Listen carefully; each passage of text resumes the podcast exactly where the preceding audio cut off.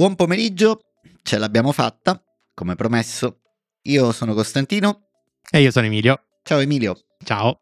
Questa puntata, come dicevamo all'inizio, puntata promessa, nel senso che avevamo detto ai nostri ascoltatori che ci saremmo rivisti dopo l'uscita, di, anzi risentiti dopo l'uscita della, della 16.2 e così è stato, voglio dire, anche in barba al periodo super complicato del, del Natale che arriva, stiamo registrando questa nuova puntata. Speriamo di farne un'altra per farci gli auguri di Natale. Certo, certo, quella di, con, auguri di Natale, poi ci fermiamo. Poi sì, inizia, inizia, la nuova serie. serie, un, po di, serie un po' di pausa. sì, serie 4 poi con, con il futuro 2023. Allora, senti, partiamo subito, io direi da, dal, da questa uscita 16.2. Io ho installato un po' su tutti i device, quindi iOS, macOS, WatchOS mm-hmm. e iPadOS. Avevo provato in realtà la, la beta, ma solo su, uh, su, iPhone.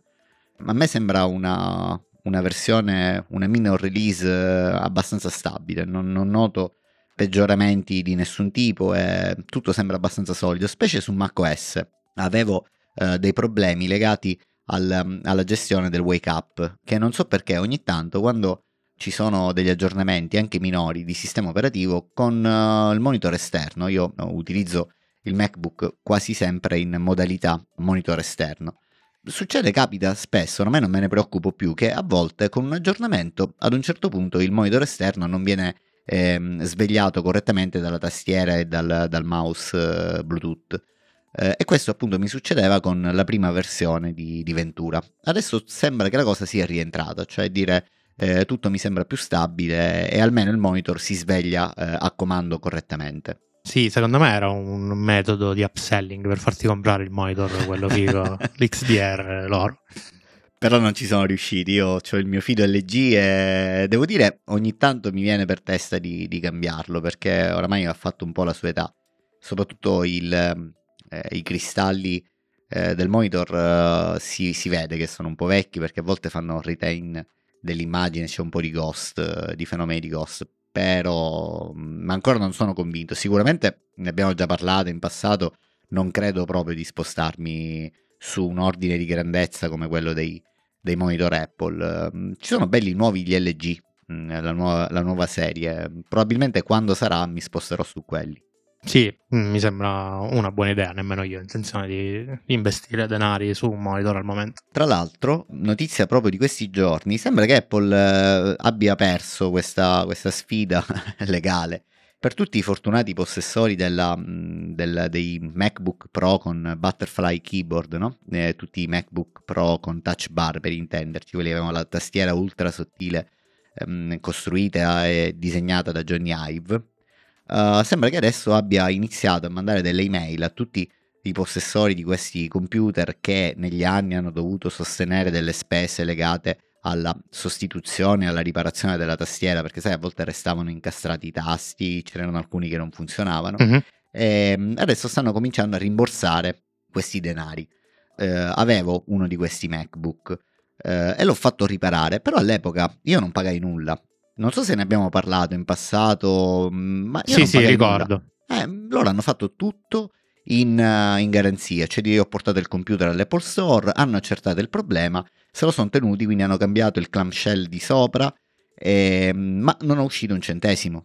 Credo che mh, mm, gli utenti a cui si fa riferimento siano quelli della prima ora, perché all'inizio il, eh, problema non fu riconosciuto da Apple, uh, diciamo immediatamente e i primi utenti che lamentavano questo problema, se la questione era fuori garanzia, ovviamente dovevano pagare l'intervento. Poi fecero l'estensione di garanzia e, ah. e quindi diciamo gli interventi erano più o meno gratuiti per tutti. Eh, probabilmente loro faranno. Mi sono sempre chiesto come funzionano questi rimborsi così massivi. Probabilmente faranno una ricerca di tutti gli utenti che hanno fatto un intervento di assistenza a pagamento e procederanno al rimborso. Mm-hmm. Ma pensi rimborso monetario proprio? Credo di sì. Ah. Credo di sì. Credo siano forzati da un punto di vista legale a fare una cosa del genere. Vabbè, buon, buon, per i consumatori, insomma. Sembra che Apple un po' vada a rilento quando succedono queste cose, però poi alla fine accoglie eh, correttamente, mh, diciamo, i dissensi, i dissapori dei, dei, consumatori. Tra l'altro, sempre in questo senso, eh, non so se hai letto, cominciano a, ad arrivare eh, un po' i rumors di iOS 17, tutte cose legate a cosa ci si aspetta da un punto di vista per ora programmatico, eh, quindi mh, diciamo con un forte accento al lato sviluppatori. E una delle cose più eh, interessanti che ho visto in giro è il fatto che sembra, sembra che Apple voglia eh, in qualche modo eh, diminuire la dipendenza da WebKit. Eh, mi riferisco ai browser. Come ben sai, tutti i browser che ci sono oggi praticamente sono eh, eh, la stessa cosa perché eh, Apple impone a tutti gli sviluppatori software che eh, fanno applicazioni come browser di us- utilizzare WebKit, il motore eh, che utilizziamo su Safari sia su iOS che su macOS. Ebbene, sembra che con iOS 17 tra le tante cose ci sarà anche eh, un rallentamento, un relax da questo punto di vista. Sì, non credo però che sia diciamo, una cosa che viene da Apple, ma sia una di quelle eh, imposizioni che vengono dall'alto, eh, almeno a, a, leggere le richieste fatte all'Unione Europea per quanto riguarda gli obblighi di Apple comunque delle multinazionali tecnologiche eh, per quanto riguarda la concorrenza, ci stanno anche c'è anche la questione browser su iOS, quindi si possono avere browser di terze parti, ma non si può obbligare Apple eh, cioè, o meglio, Apple non può obbligare chi crea i browser di terze parti l'utilizzo del proprio engine eh, e quindi obtorto collo al solito eh, dovremmo avere un Chrome con Chromium, un Firefox con Jago, eccetera. Però eccetera. secondo me questa qua non è una cosa sbagliata. Ti sento dalle, dal tuo tono di voce che la vedi come forse una, una, un problema, una limitazione per gli utenti iOS. Secondo me è una, un'ottima cosa ho delle idee un po' contrastanti, nel senso che eh, fa sempre bene per la concorrenza. In realtà, è, secondo me, è proprio WebKit che crea concorrenza a Chrome. Ok? Nel senso che eh, nel momento in cui io non so quali siano i, le statistiche di utilizzo di Chrome su iOS, ehm, però nel momento in cui su iOS si apre la possibilità di avere engine che siano diversi da WebKit, ho paura che andremo a finire in un monopolio di Chromium come engine diciamo web eh, di, di, browser per tutti, cioè per computer, per smartphone. Vabbè, questo eccetera, è un problema eccetera, di Apple che non, non, non, riesce ad essere eh, abbastanza concorrente rispetto, competitiva, scusami, rispetto a Chrome. Se, detta così sembra questo eh, il problema. Detta così sembra questo, però il problema qual è? Che iOS è l'unica piattaforma di grandi numeri, quindi che fa massa critica, dove l'utente deve per forza utilizzare WebKit. Ok, quindi no, dove non hai scelta. Nel momento in cui va a cadere questa limitazione, se la vogliamo definire così, eh, Chrome ha già la maggioranza eh, degli utenti voglia, per quanto voglia. riguarda le altre piattaforme. No, non parliamo ovviamente di Android, ma se metti anche i Mac, eh, penso che molti utenti utilizzano Chrome come browser principale al posto di Safari. E questo da un lato, diciamo, sebbene l'obiettivo possa sembrare quello di aprire la piattaforma a competitor terzi, in realtà non fa altro che rafforzare ancora di più la posizione di Chrome, o meglio di Chromium, come engine eh, HTML. D'altro canto, mi viene anche da dire che eh, WebKit su iOS ti garantisce delle um, feature di sicurezza e antitracciamento dell'utente che ovviamente nel momento in cui Google può utilizzare il suo engine all'interno di Chrome viene, verranno poi a mancare. Diciamo che la limitazione non è quella che devi usare WebKit, è quella che proprio devi utilizzare la VK WebView, quella fornita con l'SDK di, eh, di, uh-huh. di, Apple, sì, quindi sì. Di, Xcode essenzialmente.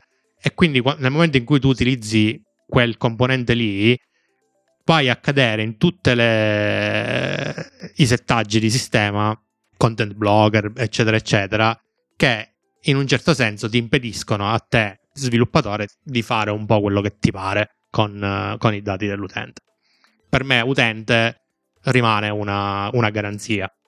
Ovviamente nel momento in cui non c'è, viene a accadere questo, tutti potranno, a partire da uh, Facebook, Eh, perché poi sai, questa cosa si estende non solo ai browser in quanto tale, ma si potrebbe estendere anche alle app. Quindi nulla vieterà a Facebook di utilizzare per le proprie web view un engine che non sarà WebKit. Mm, certo, vista così diventa un problema. Però parlo da sviluppatore, per poter utilizzare, ad esempio, supponiamo che Facebook voglia utilizzare l'engine di, di, di Chromium. Per poterlo fare eh, dovrà richiedere all'utente di installare Chrome, Chrome come applicativo, perché altrimenti l'engine non sarebbe disponibile. O Google ehm, già da ora, questo non lo so, quindi faccio mea culpa, eh, per l'ignoranza, però eh, già da ora Google fornisce delle SDK per iOS che includono dentro eh, un motore web? Non credo. Beh, nulla ti vieta però di fartelo, cioè nel senso nel momento in cui tu hai l'engine te lo puoi compilare per iOS e crearci un wrapper uh-huh. sopra che ti fa il rendering in una, in una UI view. Ho capito, ho capito, quindi in quel caso, ad esempio, Google, se questa cosa dovesse andare in porto, potrebbe creare così come fa per Firebase, per eh, Fire Messaging, eccetera, eh, creare un SDK che ti permette di integrare all'interno delle tue mh, applicazioni il, il motore di, di, di, Chrome. Sì, potrebbe, o se sei Facebook e quindi hai una barcata di soldi, te lo puoi fare anche in casa. Vabbè, chiaro, chiaro, chiaro. Certo, visto così non è, non è il massimo. Tra l'altro questa cosa qua è molto sentita da Apple. Di recente noi abbiamo eh, rilasciato un prodotto che eh, utilizza una login di Salesforce eh, per un prodotto enterprise eh, su cui ho lavorato, iOS. Per fare questa login eh, ovviamente c'è uno out dietro che funziona su una SF Safari View Controller. No? Tutta questa roba qua si porta dietro dei cookie che appartengono a tutta la, la piattaforma di Salesforce. Ebbene, Apple ci bocciò l'app in un primo giro perché nella pagina di login appariva una, una dicitura su cookie e altro. E loro ci dissero guarda che questa login qua dice che utilizza dei cookie di tracciamento. Quindi se voi utilizzate questo sistema dovete utilizzare il nostro pop-up di sistema che indica all'utente che eh, potrebbe essere tracciato all'interno di sistemi terzi che non sono quelli dell'applicativo. Mm-hmm. Quindi loro sentono molto questa cosa, quindi detta da questo punto di vista hai proprio ragione. Sì, infatti quella è la mia preoccupazione più grande, semplicemente che nel momento in cui tu lasci mano libera agli altri, che ovviamente gli altri non siamo né io né tu, ma sono Google, Facebook, certo, certo. eccetera, eccetera, e poi ovviamente vengono, le maglie vengono allargate e loro possono approfittare a spese della privacy dell'utente. Sì, degli ignari utenti. Ho visto eh, qualche tuo, come si chiamano? Tweet? Come i, eh, i, i tweet tuts, di Mastodon? I tuts, mi pare. Ho, sì. visto, ho visto qualche tuo tuts su Mastodon relativamente, restando in tema, al, al side loading delle app. Mi è sembrato di capire che non sei molto, come dire, molto contento di questa cosa che potrebbe accadere. Che Dio ci aiuti. No, guarda, in realtà non sono tanto contrario al side loading, ma sono molto contrario agli app store di terze parti. Quello secondo me è una cosa che Apple dovrebbe evitare fino alla morte, perché ho visto cosa significa su Android dover, da sviluppatore dover supportare app store di terze parti e diventa un bagno di sangue. Cioè praticamente devi moltiplicare per n gli effort di rilascio sì. di un'app. Sì, diventa, diventa, molto complesso. Ma io invece non sono molto uh, avvezzo a questo, a questo, tema perché i prodotti che sviluppo mh, in Flutter eh, vanno uh, dritti sul, sul, Play Store. Uh, cosa, cosa, significa in, in, sostanza dover supportare questo tipo di, di store alternativi? Cioè dire c'è una ricompilazione, non basta la IPA o il, il bundle in generale eh, distribuito su vari store? Eh, dipende dalla, dall'implementazione del singolo store. Ah. Eh, di base no, cioè tu ti dovrai compilare l'app, quindi diciamo il binario non firmato dovrebbe essere condivisi, condivisibile per tutti gli store, poi però ogni store eh, ha le sue politiche, quindi se, immagino che quasi tutti gli store avranno delle firme da, da fare, dei certificati per firmare l'app, ma poi la cosa diciamo, complicata è che dovrai gestire la pubblicazione su NStore, quindi eh, descrizioni, screenshot, eh, poi dipende se hanno delle politiche di review anche in quel caso, quindi fare la review e tenerle sincronizzate. Eh, insomma, è, è un, una bella rottura di scatole, se vogliamo sì. essere politically correct. Ma a me piacerebbe che questa cosa prendesse forma attraverso il concetto appunto di side loading, cioè dire, eh, come dicevi all'inizio, non store terzi, ma la possibilità di poter scaricare la IPA eh, opportunamente firmata attraverso ad esempio il meccanismo notarile che già c'è su macOS, eh, poter scaricare la IPA e installarla sul proprio dispositivo dal sito del, eh, dal proprio sito. Ad esempio se si è un'azienda che produce un prodotto particolare per, per iOS, magari che ha necessità di accedere a um, API terze, ad esempio mi viene in mente eh, i famosi meccanismi di, di sniffing o i network analyzer che ci sono, no? Questi qua eh, da un po' di tempo non funzionano più a dovere eh, su iOS perché ci sono state delle grosse limitazioni rispetto a quello che puoi vedere eh, all'interno dello stack di network di iOS. E questo mi piacerebbe poterlo continuare a fare, cioè dire io che sono azienda che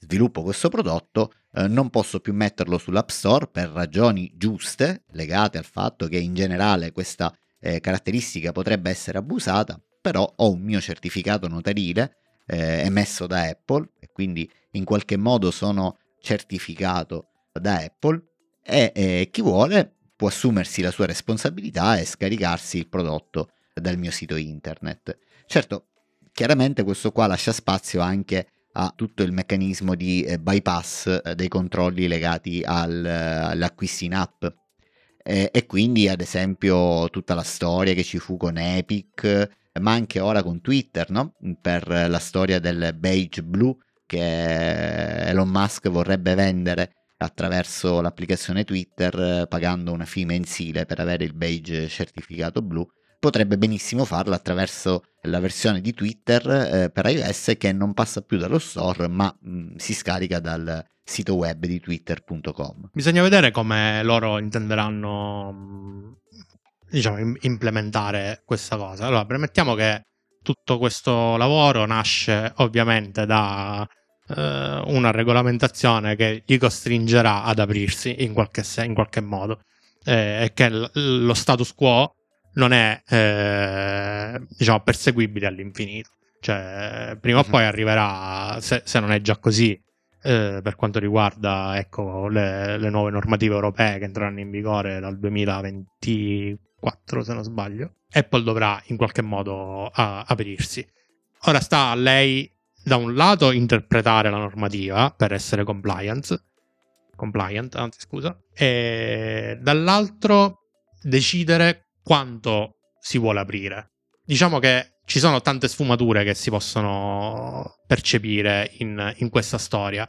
La peggiore, secondo me, è quella di fate quello che vi pare, cioè nel senso da, da, iOS 17 chiunque si potrà fare il proprio store, quindi potrà avere un'icona sulla home dell'utente che tu tappi e all'interno c'è uno store dove ti puoi scaricare app firmate da chissà chi, eh, scritte da chissà chi, senza nessun processo di review, eh, dove puoi utilizzare qualsiasi cosa ti pare, anche metodi di pagamento che non siano quelli di Apple, eccetera, eccetera. E quindi questo secondo me è un estremo. L'estremo più basso è quello che raccontavamo prima, quindi permetterti di distribuire delle app che comunque sono sottoposte a un processo di verifica da parte di Apple, anche automatico, non diciamo una review umana, e che poi vengono distribuite, vengono comunque firmate da uno sviluppatore diciamo, identificato e registrato nella piattaforma di App Store e, e distribuite come, come ti pare a te, da un sito web, eccetera, eccetera. Questo secondo me è l'estremo più, eh, più basso. Poi in mezzo ci sono tante, tante sfumature che possono, possono arrivare. Eh, là sta ad Apple trovare la quadra. Eh, io spero che non uh, zigari le braghe completamente all'Unione Europea e, e non vada a, ad aprirsi più di quanto eh, non sia richiesto e necessario, perché io so come finirà. Finirà che eh, le app, quelle degli sviluppatori più importanti, come possono essere Facebook, come possono essere eh, anche Twitter stessa, Google o tutte le aziende che fanno porcherie, andranno via da App Store e verranno distribuite con metodi alternativi. E quindi là le cose sono due: o tu, utente, rinunci a un certo grado di sicurezza e ti apri a queste piattaforme alternative oppure rinunci ai prodotti e alle app di queste grosse multinazionali. Sì, c'è un rischio concreto che la cosa purtroppo finisca così, però secondo me Apple non ha necessità di arrivare a questo, a questo punto, cioè dire riguardando un po' quello che la comunità europea chiede ad Apple, secondo me basterebbe semplicemente dare la possibilità appunto di fare un side loading eh, classico, cioè non c'è questa necessità di store alternativi. Tra le altre cose non è nello stile di Apple, eh, cioè di dare troppo, comunque sempre una posizione dominante, per quanto il precedente Europa stia appunto diventando un precedente molto importante per la gestione politico barra burocratica di Apple nel mondo, comunque eh, la posizione di Apple è comunque dominante. Eh, dico, mh, mm, sta diventando un precedente perché leggevo, credo su Mac Rumors eh, o su 9 to 5, non mi ricordo, che chiaramente questa cosa dovrà essere, in questo momento l'unica che richiede questa tipologia di eh, trattamento è l'Unione Europea. Però nulla vieta a nazioni terze di chiedere la stessa cosa e quindi a quel punto c'è un precedente e bisogna in qualche modo ottemperare a quello che è stato fatto già per, ad esempio in America banalmente, eh, inizialmente da quello che capivo questa cosa non entrerà in vigore, semmai entrerà. Eh, però c'è già in corso una battaglia legale nei confronti di Apple per cui appunto si chiede che la stessa cosa venga fatta anche eh, negli Stati Uniti e così via, India, Cina, insomma lì a quel punto caduto un primo tassello, caduto un primo mattoncino di questo muro, eh, sai come funziona, no? Quindi la cosa diventerà abbastanza comune. Eh, bah, vedremo. Uh, onestamente mi viene un po' da ridere perché eh, tanti anni fa eh, ci fu un, uno di quei, sai, trailer eh, che vengono mostrati sì. all'inizio delle WWDC, mm-hmm. che si intitolava Apocalypse, che mh, mm, dipingeva un futuro ipotetico disastroso in cui si spegnevano i server di Apple per un errore di uno dei dipendenti che staccava una, una presa e quindi le app scomparivano dai dispositivi di tutti gli utenti nel mondo. E quindi c'era questa, questa simpatica eh, scena in cui gli utenti dovevano recarsi in questi sorte di store alternativi dove c'erano dei, dei brutti ceffi con facce strane che ti provavano a vendere e dei rimpiazzi alle app tradizionali. No? Mi fa un po' ridere perché sembra quello che potrebbe succedere eh, nei prossimi anni. Eh sì, ma è esattamente quello lo scenario. Ma tra l'altro i rumors sì. dicono anche che dentro Apple stessa i dipendenti, gli sviluppatori non siano molto soddisfatti di questa possibile ah, evoluzione sì? che, che, arriva. Sì, cioè nel senso loro dicono stiamo perdendo un sacco di tempo Almeno questi sono rumors che, che sono usciti in questi giorni. Secondo loro stanno perdendo tempo, un sacco di effort e di energie per creare questo meccanismo di store di terze parti, eh, quando invece dovrebbero concentrarsi a creare un, il prodotto migliore possibile per l'utente, eh, creare feature per, per il sistema operativo. Ma questo è assolutamente vero e, e ahimè è uno dei problemi dell'Apple moderna. Io ne parlo tanto quando quando mi capita, sono un sostenitore di questa tesi, cioè dire Apple da un po' di tempo a questa parte fa troppe cose.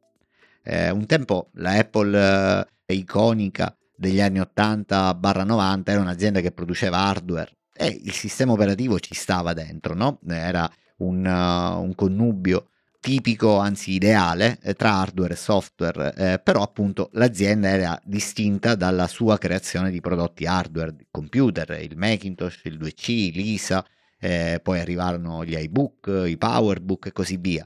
Adesso invece è un'azienda che fa tutto, è un'azienda poliedrica che ehm, spanna dal, dal, dal, dai servizi cloud a, all'hardware, appunto passando per i software dedicati. Insomma, c'è davvero tanto da fare e per quanto l'azienda abbia tantissimo denaro, comunque, come dicevi tu, eh, ricordo in una famosa puntata, avere eh, 10.000 dipendenti non significa poter risolvere i problemi eh, software perché appunto eh, la difficoltà non scala linearmente quindi secondo me dovrebbe fare un attimino di, di focusing su, su quello che è davvero importante. Anche secondo me, quando cambieranno CEO probabilmente. Sì, probabilmente sì. Ah, vedremo.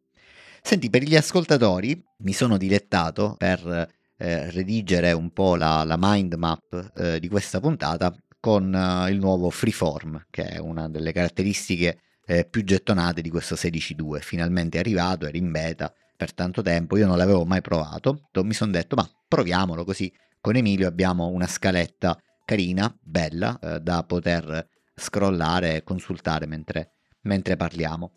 Come si chiama in italiano uh, Freeform? Uh, ha, ha, questo stesso nome oppure sulla versione italiana oh, sì, se Freeform ha un altro nome? Ah, Freeform, quindi questa non l'hanno, non l'hanno nazionalizzata. Meglio, meglio così. E, allora, devo dire che a me, a prima vista, sembra una sorta di, di Frankenstein tra, tra note e Keynote, perché c'è un sacco di roba che viene da Keynote, quindi layer, mh, le immagini vettoriali già pronte, testi, eccetera, e tanto di notes, no? Cioè di le note comunque giocano un ruolo questo, soprattutto nel meccanismo di consultazione. Funziona con SharePlay, ma io non l'ho mai provato, però ho visto un po' in giro che c'è gente che si diletta, eh, sembra funzionare a dovere. Non lo so, a me sembra carino come, come, come, sistema, tranne che appunto i nostri ascoltatori non lo sanno, abbiamo avuto un piccolo problema con, con Emilio, perché io ho redatto questa, questa bozza, l'ho condivisa con Emilio e Emilio eh, ne vede solo una parte, cioè di alcuni caratteri mancano, ehm, alcuni oggetti non ci sono e questa cosa sembra non avere soluzione, giusto Emilio? Cioè tu continui a non vederla. Sì, sì, no, in realtà non ne vedo solo una parte, vedo un campionamento di quello che hai fatto, perché tipo nelle parti scritte con la pencil vedo una lettera sì, quattro no, poi un'altra sì, eh, insomma vedo come se eh, tuo, la tua mind map fosse stata bombardata da, da qualcuno, da qualcosa, e quindi vedo un sacco di, di buchi e, e, mancanze. Io credo sia un problema eh, di iCloud o comunque dell'implementazione che loro hanno fatto per la condivisione di, di questa roba qua. Forse non gli piace eh, come eh, non gli sono piaciute le modifiche. Non, onestamente non ne ho la più pallida idea. Sarebbe carino provarlo con SharePlay, magari in quel modo funziona un pochino meglio. Il software è molto beh, è semplice da un punto di vista di, di UI, almeno per quanto riguarda la versione Mac però è, è, molto carino, a me piace il concetto, noi lo utilizziamo molto in azienda, non eh, freeform ma strumenti alternativi, lo utilizziamo per fare delle retrospettive, eh, quando facciamo delle riunioni abbiamo que- utilizziamo dei prodotti lato web tipo Miro ad esempio, uh-huh. non so se lo mhm. conosci, uh-huh. e, e, quindi si apre questo canvas gigante dove ognuno può inserire quello che gli pare, post-it, note, insomma una sorta di eh, luogo condiviso per, eh, per, scrivere degli appunti o quello che ti passa per la testa. Quindi l'idea di avere una soluzione fatta da Apple per l'ecosistema Apple per me è un grosso, un grosso vantaggio. Eh, perché mi svincola da, da, servizi di terze parti che quasi mai hanno un'app nativa, ma si basano sempre tutto su, su browser. Quindi questo mi piace. Credo che si possa utilizzare benissimo come applicazione standalone, quindi per farmi le mie mappe concettuali o degli schemini. Uh, già Laura mi ha detto che ci organizzerà il prossimo viaggio questa roba qua. e... Eh, ho, ho, la versione condivisa che non credo sia quello che abbiamo fatto noi, quindi che uno crea e l'altro vede, ma proprio un, una compilazione fatta con SharePlay per vedere, per, per compilare insieme una, una mind map. Ma io in realtà te l'avevo condivisa proprio, cioè tu hai gli stessi miei permessi. Sì, sì, no, ma in realtà io non... Ovviamente ci posso scrivere, però non so, no, non credo che lo vedo io in tempo reale quello che tu fai. Ah boh, questo non lo so, possiamo, possiamo provare, io ho la penna in mano, se io qui sto scrivendo in alto, ho messo delle, delle robe, eh, dei segni sopra uscita iOS 16.2, non so se li vedi. Eh, vedo che sta girando una rotellina, però continuo a non vedere niente. Ma probabilmente è una... qualche problema, sì, probabilmente sarà qualche problema che verrà risolto in futuro. Tecnicamente da quello che ho letto o SharePlay o la condivisione, diciamo eh, asincrona, quindi io creo il documento, te lo condivido dandoti i permessi, dovrebbe essere la stessa cosa. Quindi se noi apriamo, okay. se apriamo il documento dovremmo poterci scrivere e tutti e due vediamo in tempo reale quello che, quello che succede, che un po', se vuoi, è quello che succede. Secondo me si sono portati dietro tutto lo stack della suite dove c'è page, number e così mm-hmm. via, perché anche lì tu puoi condividere un documento e in realtà la funziona abbastanza bene eh, io condivido dei documenti, degli spreadsheet eh, o dei documenti eh, page e quando uno degli, dei collaboratori comincia a scriverci io vedo in tempo reale quello che viene fatto sul, sul documento. Secondo me lo stack di comunicazione è, è pressoché uguale anche qui, non credo che l'hanno reinventato, probabilmente o io ho combinato qualche stupidaggine oppure ancora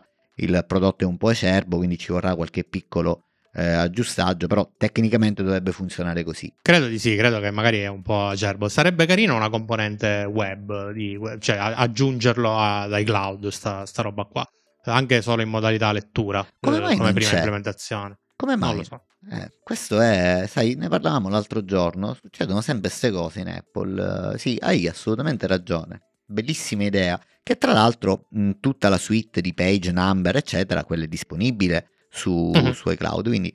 Ma probabilmente secondo me sono questione di tempo. eh. Io prevedo che primo quarter di, eh, dell'anno prossimo, secondo me, arriverà anche questo su web. Sì, probabilmente sì. Relativamente ai concorrenti, mi ricollego a quello che dicevi, hai assolutamente ragione. Cioè dire di concorrenti in questo campo delle whiteboard, delle canvas, dove puoi andare a scrivere in maniera collaborativa, ce ne sono davvero tante. E il vantaggio di Apple, come accennavi tu, è legato al fatto che qui ce l'hai disponibile eh, gratis sul sistema. Quindi hai la certezza che chiunque abbia iOS 16.2, che a vedere un po' le statistiche, secondo me a marzo-aprile sarà il 99 e passa, potrai condividere qualcosa. Chiaramente questo aumenta un po' il lock-in che hai nel- nell'ambiente, perché uno dei, dei più grossi concorrenti eh, di Freeform è Notability, non so se, se la conosci, eh, però è un'applicazione molto simile che ti permette appunto di fare questa condivisione di contenuti, di note in tempo reale verso gli altri. Lì devo dire c'è un pivot, una, una devianza molto forte verso la presentazione, perché appunto c'è tutto un meccanismo per nascondere delle note che tu puoi vedere su uno schermo secondario per darti un aiuto mentre presenti, ehm, ti permette di aggiungere delle note vocali. Sembra un po' più maturo come, come prodotto, però ahimè comunque se il prodotto Freeform andrà avanti e in generale i prodotti di Apple non sono quelli di Google, ecco. Se è stato fatto Freeform mi aspetto che per i prossimi dieci anni o comunque giù di lì eh, sarà un prodotto stabile che continuerà ad essere curato e aggiornato, quindi la vedo dura per i concorrenti terzi. Anche perché a differenza di le suite page, number che devi installare da App Store, questo è preinstallato su, eh, sul sistema operativo, quindi te lo trovi sia su iOS di, default, ma Sì. anche sul Mac eh, Sì. quando, quando lo, lo compri, diciamo, eh, eh, o installi il sistema operativo da zero, quindi è proprio un- un'app di sistema come note, promemoria, eccetera, eccetera. Sì, l'hanno, l'hanno reso proprio, quindi c'è un, fo- un forte effort di Apple eh, in da questo punto di vista, cioè probabilmente lo vorranno spingere molto nei prossimi mesi. Speriamo. Sono critico, però sono molto soddisfatto del prodotto. Funziona bene. Io sto cercando di utilizzarlo quanto più possibile anche nel mio lavoro. Mi sono creato un bel po' di, di- di sketch dove prendo appunti perché sai molte volte io l'iPad lo uso per questo alla fine le note le prendo la maggior parte del tempo con, eh, con l'Apple Pencil e ci vado a scrivere sopra quindi avere uno strumento alternativo che comunque mi dà delle cose in più tipo i layer i layer mi mancano tantissimo su note che non è pensata appunto per scrivere a mano libera quindi quello che ti fa fare te lo fa fare con poco supporto. L'unica cosa che mi piacerebbe e che manca sono mh, gli strumenti a disposizione, sono un po' pochini. Uh, ad esempio, eh, le penne, non c'è un evidenziatore. Questa è una cosa stranissima perché nella, nella toolbox di, di note l'evidenziatore c'è.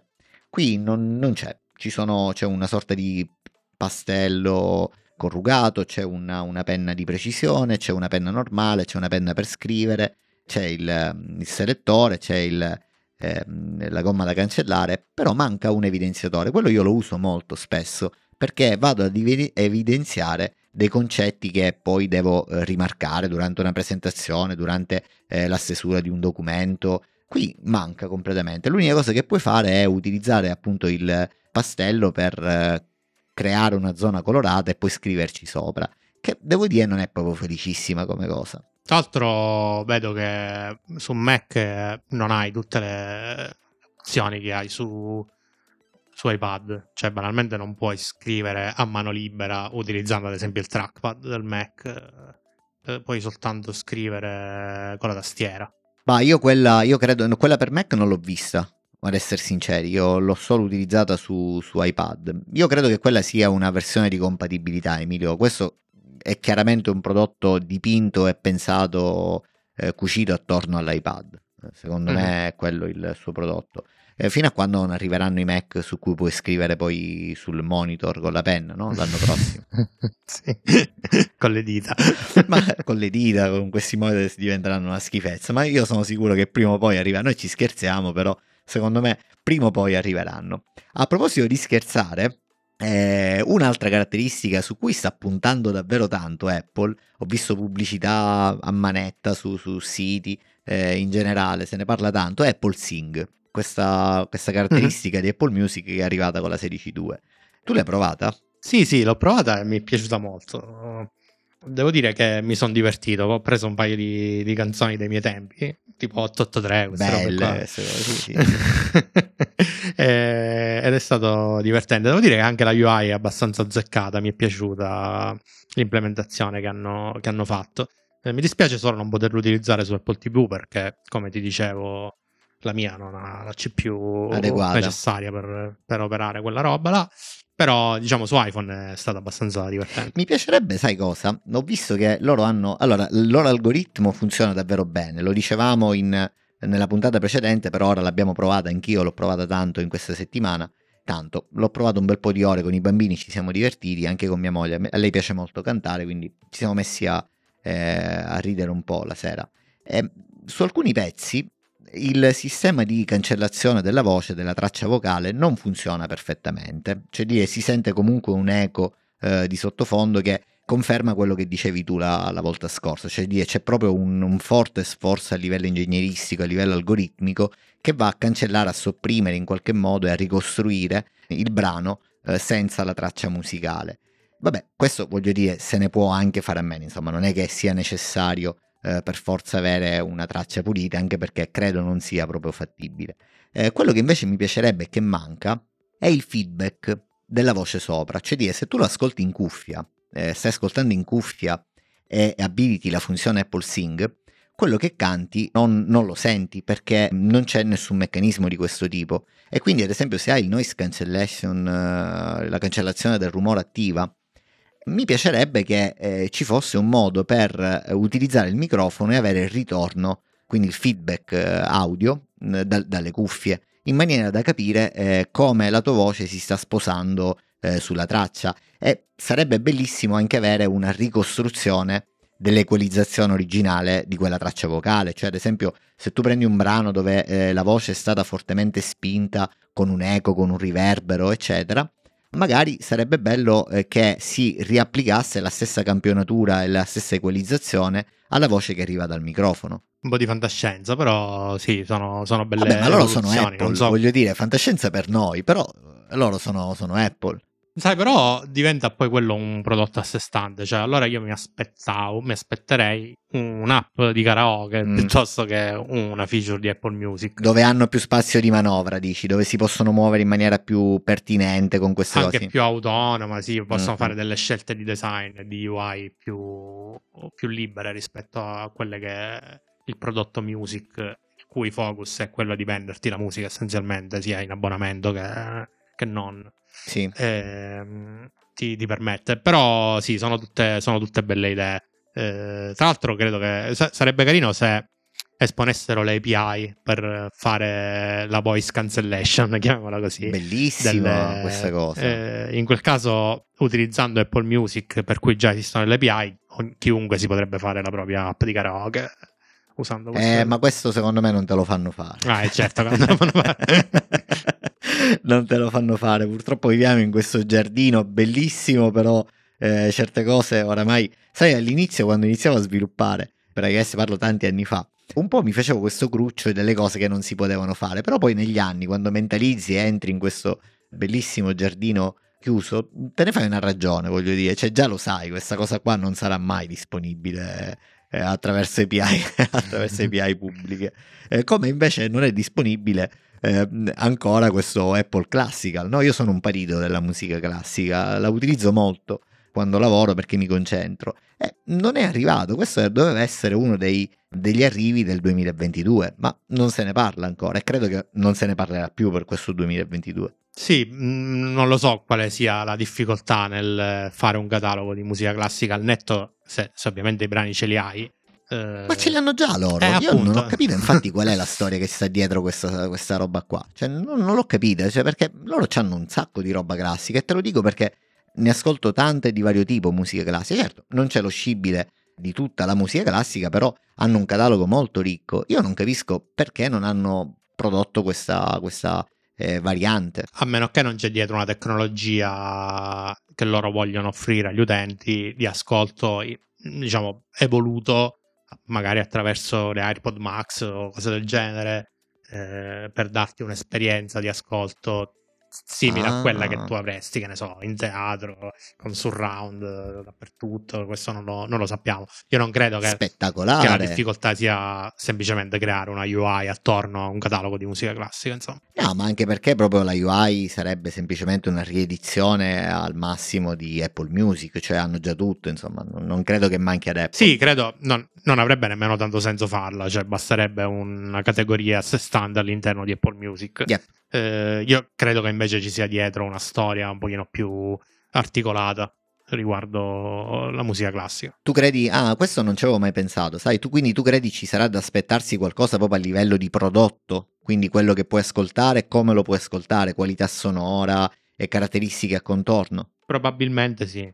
Bello, allora non vedo l'ora che arrivi, ancora di più. Speriamo sia una cosa del primo 2023. A proposito di AirPods, credo che ci siano già i primi rumors sulle AirPod Max eh, seconda versione, che dovrebbero arrivare in due varianti, la versione per i poveri e la versione per, per- per i ricchi. Eh, credo tu a quale variante appartieni? No, no, no, io sono contentissimo delle mie, delle mie AirPod Max e non credo che le cambierò. Cioè, l'unico motivo per cui cambi- le cambierò sarà la batteria. Funzionano Ma bene. Scusa, tu hai le AirPod Max? Sì, sì. Non ne abbiamo mai parlato? Non lo sapevi? Ma dai, no, non lo sapevo. Ah, no, io in questo momento ti sto ascoltando sulle AirPod Max. Eh, Ah, maledetto. eh, ma io le ho prese, ma strano che non ne abbiamo parlato. Eh, ci fu una, una grossissima offerta, sai uno di quei Black Friday l'anno scorso eh, su Amazon. Io l'ho comprate su Amazon e le ho prese ad un prezzo davvero stracciato, cioè che oggi, eh, questo Natale, eh, io ancora rido perché il prezzo a cui le presi io non ha niente a che vedere con quello. Ci fu un'offerta davvero un cut-off eh, molto alto, adesso non ricordo precisamente quanto risparmiato, ma roba di 200 euro circa. È stato un bel risparmio. Sono davvero contento, ce l'ho da più di un anno. Strano che non ne abbiamo mai parlato, non è capitato allora di, di parlarne. No, no, no, non è capitato. No, io ho- ho- mh, sto provando ormai le AirPods Pro, diciamo quelle nuove. Sì? Eh, devo dire che sono abbastanza soddisfatto. Credo che abbiano migliorato mh, sensibilmente gli algoritmi sia di noise cancellation che di transparency, Ah, eh, avvicinandoli un po' tra di loro, nel senso che il noise cancellation ti dà me un senso minore di ovattamento. eh, che è il Cioè, quando grosso problema, ad attivi- esempio, che c'è qui. Sulle AirPod Max eh, io non lo, non lo posso utilizzare perché resti completamente fuori dal mondo. Sei molto vattato. Esatto, quindi invece sulle nuove Pro è, è molto più naturale. E di contro, invece, la transparency eh, ti fa percepire ovviamente quello che ti circonda, però non in maniera spinta come erano Ah. le vecchie AirPods Pro. Un pochino più calmierato, diciamo, il rumore, soprattutto i rumori eh, e la voce, cioè non la senti tanto amplificata nelle orecchie, la senti quasi naturale. Ah, e vabbè, ma allora guarda, eh, le AirPod Max eh, sono sicuramente un, pro- un tassello sotto, per quanto da un punto di vista di presentazione sono più grandi eh, delle AirPods eh, Pro 2. eh, ti posso dire già da ora che ne resteresti deluso rispetto alle tue AirPods Pro 2, eh, perché io appunto vengo dalle AirPods Pro e tutto quello che mi stai dicendo io lo trovo esattamente identico nelle AirPod Max. Cioè dire, semplicemente ce l'ho più grandi, eh, sono- prendono tutto l'orecchio, quindi ad esempio se hai poca comodità con gli auricolari, eh, qui hai le cuffie tradizionali, però tutti i problemi che hai detto ce li ho uguali, sia sulle AirPods Pro che sulle AirPods Max, quindi la transparency è molto marcata, così come il noise cancellation è molto marcato. Quindi probabilmente eh, ecco cosa sarà il cambio che ci sarà con eh, l'AirPod Max 2. Eh, sicuramente porteranno dietro questa eredità che tu hai raccontato dell'AirPods Pro. Speriamo. Beh, è un bel eh, prodotto. il- le AirPods Max eh, mi piacciono da un punto di vista concettuale, un po' meno dal punto di vista del prezzo. Eh, io ho delle Marshall, eh, diciamo, mm, come cuffie tradizionali, uh-huh. chiamiamole così, però le trovo un pochino, un pochino scomode, cioè diciamo non, non, riesco a tenerle più di tanto tempo perché alla fine mi si surriscalda un po' l'orecchio, mm, preferisco sempre utilizzare gli auricolari. Quando, gli auricolari quando li devo utilizzare per molto tempo in maniera, in maniera continuativa. Allora, lo stesso vale con l'AirPods Max, Emilio. Ti posso dire per certo, io, sai, come sai, facciamo un lavoro in cui si sta anche 10 ore davanti al computer e capita che eh, inizia la call dello stand-up la mattina, ti metti l'AirPods Max e poi te le continui a tenere mentre ascolti musica e lavori.